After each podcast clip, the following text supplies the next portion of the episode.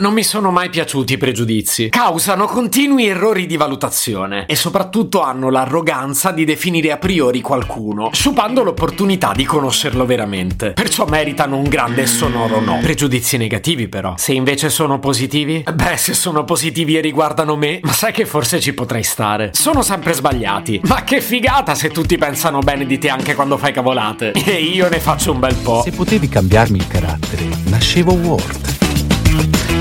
Si chiama Marcello Forcina. Dice quello che pensa, pensa poco a quello che dice.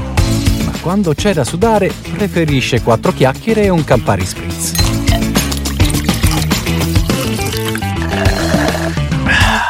Onestamente non so se questa fortuna mi sia mai capitata. Posso dire che conosco persone che godono di ottima stima al di là di quello che fanno. Evidentemente hanno seminato bene. O comunque hanno saputo cucirsi addosso un favoloso storytelling. In pratica hanno avuto la fortuna che qualcuno ci cascasse. Queste persone sbagliano, come tutti. Eppure, cavolo, la loro reputazione li salva sempre. Sono quelli che cascano sempre in piedi. Perché dai, è impossibile che sbaglino davvero. Sono così bravi, sono così buoni, sono così favolosi. Ai, l'hai visto? Mi ha dato un pugno. Ma no, non è possibile. È sempre stato un pacifista. Intanto io il pugno l'ho preso però. Se percepite un po' di livore è perché forse parlo per esperienza personale. Ovviamente io il pugno sono quello che l'ha preso, non quello che l'ha dato. Tra l'altro io un pugno non saprei neanche darlo. Se da una parte sono affascinato dal fatto che molte persone economizzino sul pensiero, affidandosi a preconcetti, in questo caso positivi, dall'altra parte mi monta sulla rabbia che io non sia quasi mai oggetto di questi preconcetti positivi. E invece, raga, vi confesso che mi farebbe molto piacere esserlo. Voi l'avete vista Inventing Anna? È una serie di Netflix che ha avuto un successo stratosferico. Tra l'altro io l'ho amata. Ed è una storia vera. La storia di questa truffatrice o oh, che tutti ci sono cascati. Poi non finisce benissimo, ma preferisco non farvi spoiler. Comunque quello che mi ha stupito è che Anna riesce a convincerli tutti. Una carta di credito scoperta, uno stato patrimoniale totalmente inventato, una storia familiare e personale scritta a tavolino e tutti le danno credito. Anna Delvey riesce ad arrivare a un passo dall'impero che voleva creare. E ci riesce perché molti saltano la fase del dubbio. Le danno fiducia e basta. Perché ha saputo costruire attorno a lei un'intelaiatura fitta fitta fitta di pregiudizi positivi. Chapeau. E quindi niente, raga, è da un po' che mi frulla in testa quest'idea totalmente pazza di chiedere il vostro aiuto per diffondere informazioni false, ma positive sul mio conto. Che ne pensate? Cioè, io sono il primo ad ammettere che è un'idea assurda. Ma che cavolo, ormai ho 42 anni. Qualche successo personale, per carità, l'ho avuto. Ma per arrivare sull'autostrada della popolarità una scorciatoia devo cercarla. Altrimenti per questa vita è andata così. Cosa vi chiedo di fare allora? Intanto si presuppone che dobbiate parlare di me. Cosa che non do per scontato che vi venga spontanea. Un po' bisogna forzarla la mano, raga.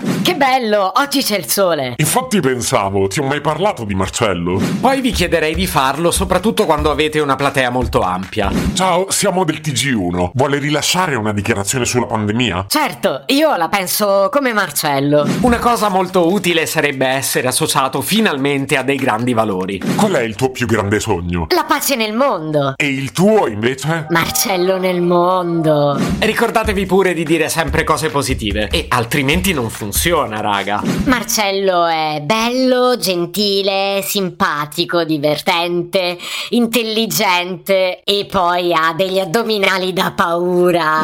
Che poi è vero, il mio addome fa paura. E dai, questo è body shaming e non è proprio compatibile col mio progetto. Abbiamo pure una deadline. A fine aprile sarò a Milano per la premiazione di Ilpod, i primi Italian Podcast Awards. Ho ben due nomination. Come ci sono cascati? Entro quella data mettete su una bella cacciara. Se potevi cambiarmi il carattere, nascevo Ward. Un podcast inutile, effervescente e tossico, come una pasticca di mentos in una bacinella di Coca Zero. Questa serie è disponibile su Spotify, Apple Podcast, Google Podcast, Spreaker e sulle radio online futuradio.it e radiopretaporte.com. Stelline, recensioni e follow sono molto graditi. Per due chiacchiere con Marcello e aggiornamenti sui prossimi inutili episodi, segui il canale Instagram Chiocciola Nascevo Word oppure cerca su Telegram l'account Chiocciola Marcellogram.